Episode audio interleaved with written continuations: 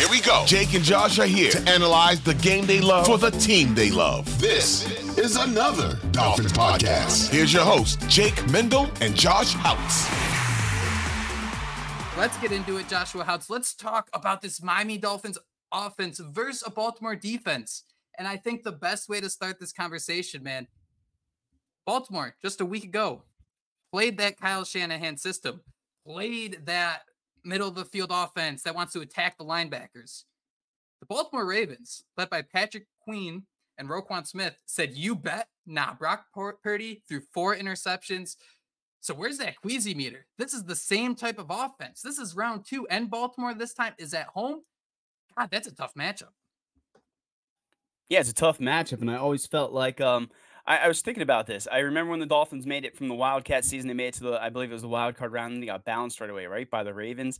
All my life, I felt like there was something about the raisins that I, the raisins, something about the Ravens that I just there was some, uh, you know, disdain there. And then they got Lamar Jackson. I started to like what they were doing. But um, this is a heavyweight matchup, man. We know what it means for both teams. Um, if the Ravens win, they clinch that number one seed. They can then, um, you know, look forward to the playoffs and that nice little rest they'll get. And if the Dolphins win, they'll then take over, you know, that number one spot, and then it'll all come down to that matchup against Baltimore. So um, the queasy meter, Jake.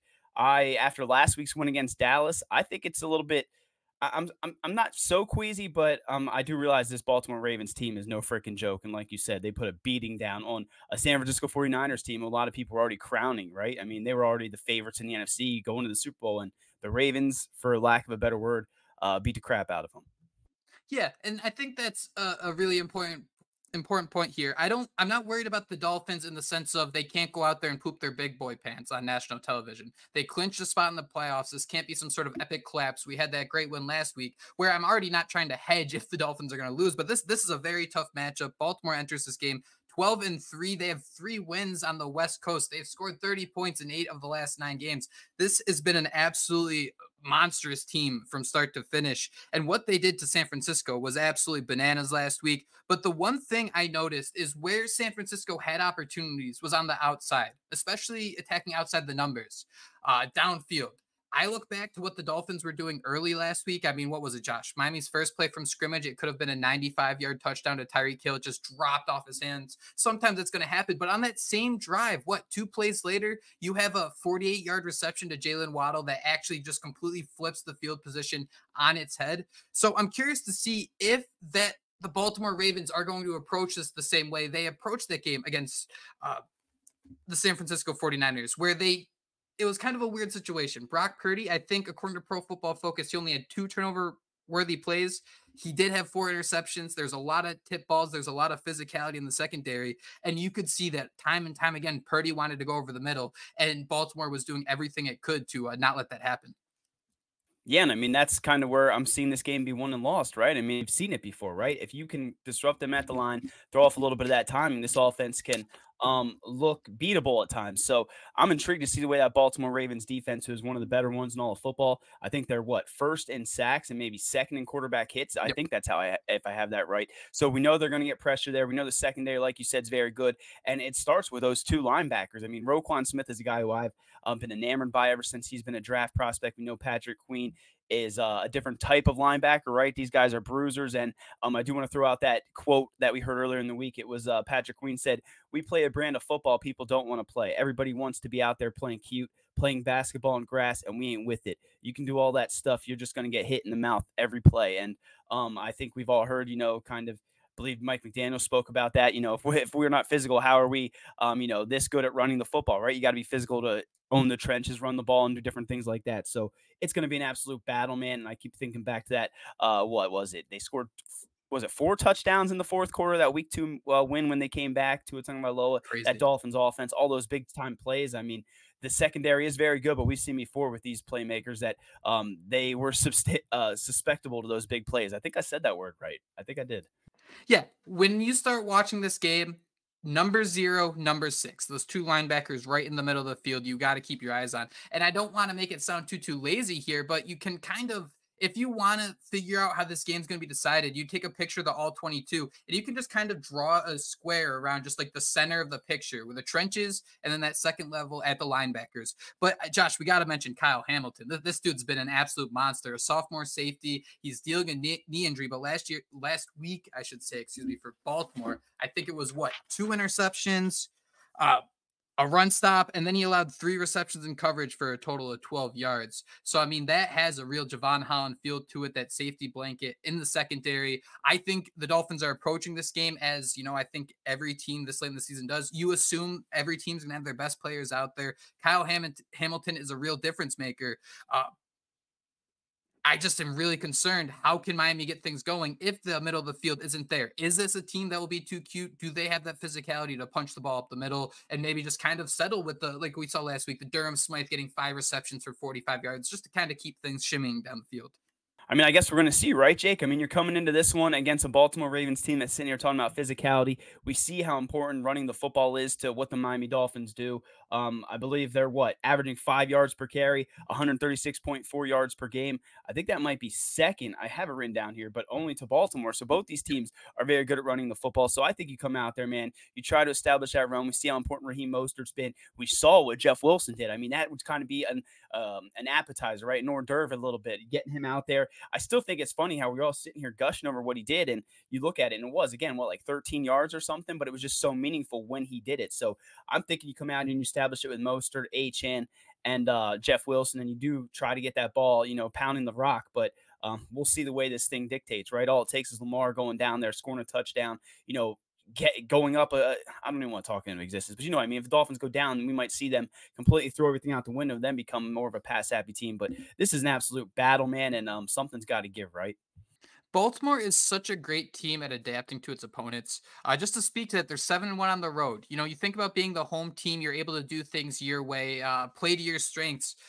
Baltimore does such a good job of making you uncomfortable that I do feel that going to Baltimore, knowing how good that team is, that Miami rightfully shows should enter this game walking on eggshells. We saw San Francisco last week try to play its game. It's resulting in tip passes, a lot of variance where the opposing defense can really frustrate you. I think the Dolphins can play it safe here and really just try to grind out the clock, play a quick football game. I wouldn't be surprised if this is one of the earliest games to finish on the day just by how much these teams like to run the football. And I think on top of that, both how each of these teams don't want to get gashed for monster plays, where you have a scenario, um, unfolding like you had last year, right? What'd you say? Four touchdowns in the fourth quarter. How bananas that game was. And I mean, you can go back even farther to that 20, what, 19 season where Baltimore probably had five touchdowns in the first quarter when Miami was an absolute dumpster fire when they started the rebuild. So I think both teams here are going to play it so, so safe and so, so careful. And yeah, I think Jeff Wilson does has a great big role in that. I think he can do a lot of little things to just kind of keep the sticks moving.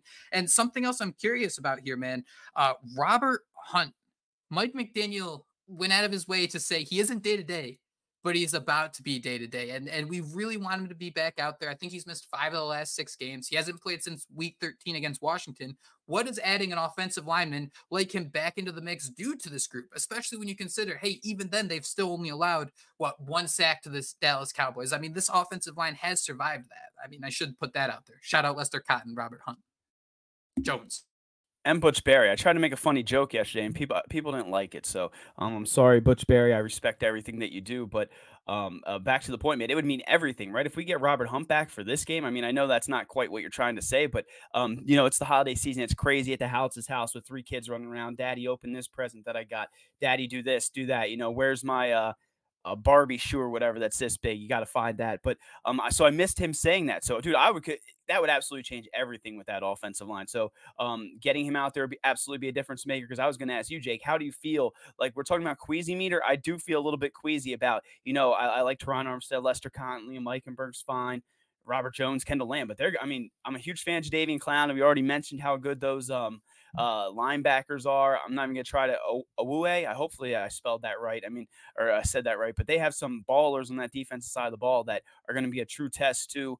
What the Miami Dolphins offensive line can do. But I mean, as we've seen, like you mentioned, man, every test that they've been put up against, regardless of who's in that offensive line, they've been, you know, hitting straight up home runs. And it does have to do with, you know, them just doing enough, right? I mean, it's getting the ball out super fast. And that's why I think this game's going to be won and lost in the trenches, as cliche as that sounds. And then we'll see if uh, Miami can get those free releases or if Baltimore, you know, disrupts those receivers at the line, causing issues with the timing. Sorry, long winded Brant. That's like our little uh subtitle here, long-winded rants. I, I totally feel you on that one. I thought it was really cool how the Dolphins ran the football last week because when you went against the Dallas Cowboys, you knew that hey, James Cook just had this bananas game, right? 200 200 total yards. He was like 7 yards per carry, and it was simply just handing up the middle. That that's really not what the Dolphins did and, and I don't know if I wish they did cuz what they what they did is they'd fake it. Most of their runs would start off like they're bouncing it to the outside, but then they just form this wall that allow Mostert to kind of cut back inside and have these one-way gaps up through the A, the B, somewhere in there where you're like, oh, whoa, what happened here? This is a run up the middle, but it didn't really evolve like that. I'm really curious to see if that is something that can work against the Baltimore Ravens or if the Dolphins just continue to try to simplify things. Maybe the Ravens are at a point where they see Tyreek Hill take a screen pass on third and three and take it 12 yards when he's double covered, and they're really prepared for all these complex things the Dolphins are trying to do. Man, I couldn't tell you the formations I saw against the San Francisco 49ers. They'd have like three guys standing like hip to hip onto each other at the snap just to really try to confuse Brock Purdy. I'm really interested to see if Miami goes real simple, real basic with some runs up the middle, some simple slants, just because this Baltimore Ravens defense does a, such a good job of making so, so, so many hard choices for quarterbacks that maybe Tua decide McDaniel decides to take a little bit away from that and just kind of try to move the football as simply as possible. Yeah, and I want to ask you what your thoughts. I mean, it looks like, I mean, correct me if I'm wrong again, I missed a lot of stuff this week, but it looks like they're going to be without Jaylen Waddle. I mean, Ian Rapoport said, you know, he might be out for the the remainder of the season. So who do you see stepping up in his absence? I mean, people are going to joke, but Robbie Chosen was truly, you know, he was out there with some snaps in that last game before his head injury. I don't know if he's going to be ready for this one. So, I mean, is Braxton Berrios going to step up? Maybe we see Chase Claypool um, more. What do you think, Jake? I mean, someone needs to step up if Waddle's out, and this offense is, you know, it, it the offense does not look the same without Jaylen Waddle out there. You know, news flash, breaking news, right? Shocker. Yeah. So last week was the third time this season Tyreek Hill played 80% of snaps. And I mean, it was great to see how healthy he looked out there. I, I guarantee you he's not 100%, but these are these superhuman athletes and they're just amazing at what they do.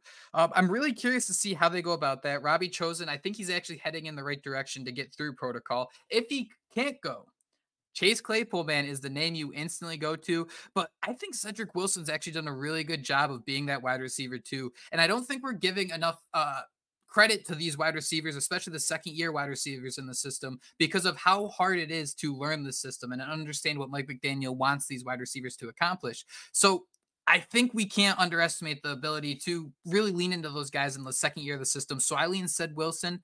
I also, I also think there's another opportunity to get maybe, I don't know, another seven, eight target game for someone like De'Von Achane, where you can kind of maybe some safer throws if Tyreek Hill's double, triple cover down the field. If they're trying to stretch the ball downfield, let Achane catch something underneath and maybe he can escape a linebacker. What do you think? Yeah, man. I mean, I could absolutely see this being that Cedric Wilson game. I mean, you saw him, you know, getting valuable snaps last week. We see him being an intricate part of this offense and almost, you know, coming right in and filling in if Tyreek Hill gets banged up, if Jaylen Waddle goes down. So um, I don't know why I always overlook him. You know, I always think about those I don't want to say, you know, those lesser guys on the depth chart, but I'm always talking about Robbie Chosen and kind of overlook a Cedric Wilson. So shame on me. This could absolutely be a Cedric Wilson game where he steps up and we see something there. And, um, you know, a lot of people are talking about this Tua Tagovailoa versus Lamar Jackson matchup. Jake, how are you feeling about that? Do you think this truly has MVP like implications? And let me just be the first one to say, I know a lot of people are saying it, but um, let me be the first one to say. I know a lot of people are saying it. MVP doesn't matter, right? None of that stuff matters. All we want is a playoff win. None of none of those um, accolades and things truly matter. All we want are playoff wins, but they are kind of cool. They're definitely cool to talk about, and it's an interesting topic of discussion when you can look at all these ever-changing MVP odds almost every single minute. Uh, I think there's a lot of different ways to take a lot of different arguments, uh, but I will say this much about the MVP race the winner of this game, man, is going to have a front, like, is going to be ahead of the entire pack. The number one seed in the conference. I think you see what's happening in the NFC. I mean, if you had to pick right now, would you give it? These two weeks are going to mean so breaking news, Joshua Houtz. You need to play the games in order to decide who the MVP is. But as of right now, let me word it to you this way: Would you give it to a position player or a quarterback, based on just what we know? I, think, I mean, every week I change. If you're talking about the Dolphins, right? If you're talking about Tua or Tyreek Hill, every week I change on who has a bigger impact. So um, I, I, think it's a quarterback trophy. I think that's who they try to lean towards, but um, I could absolutely see the Tyreek Hill winning.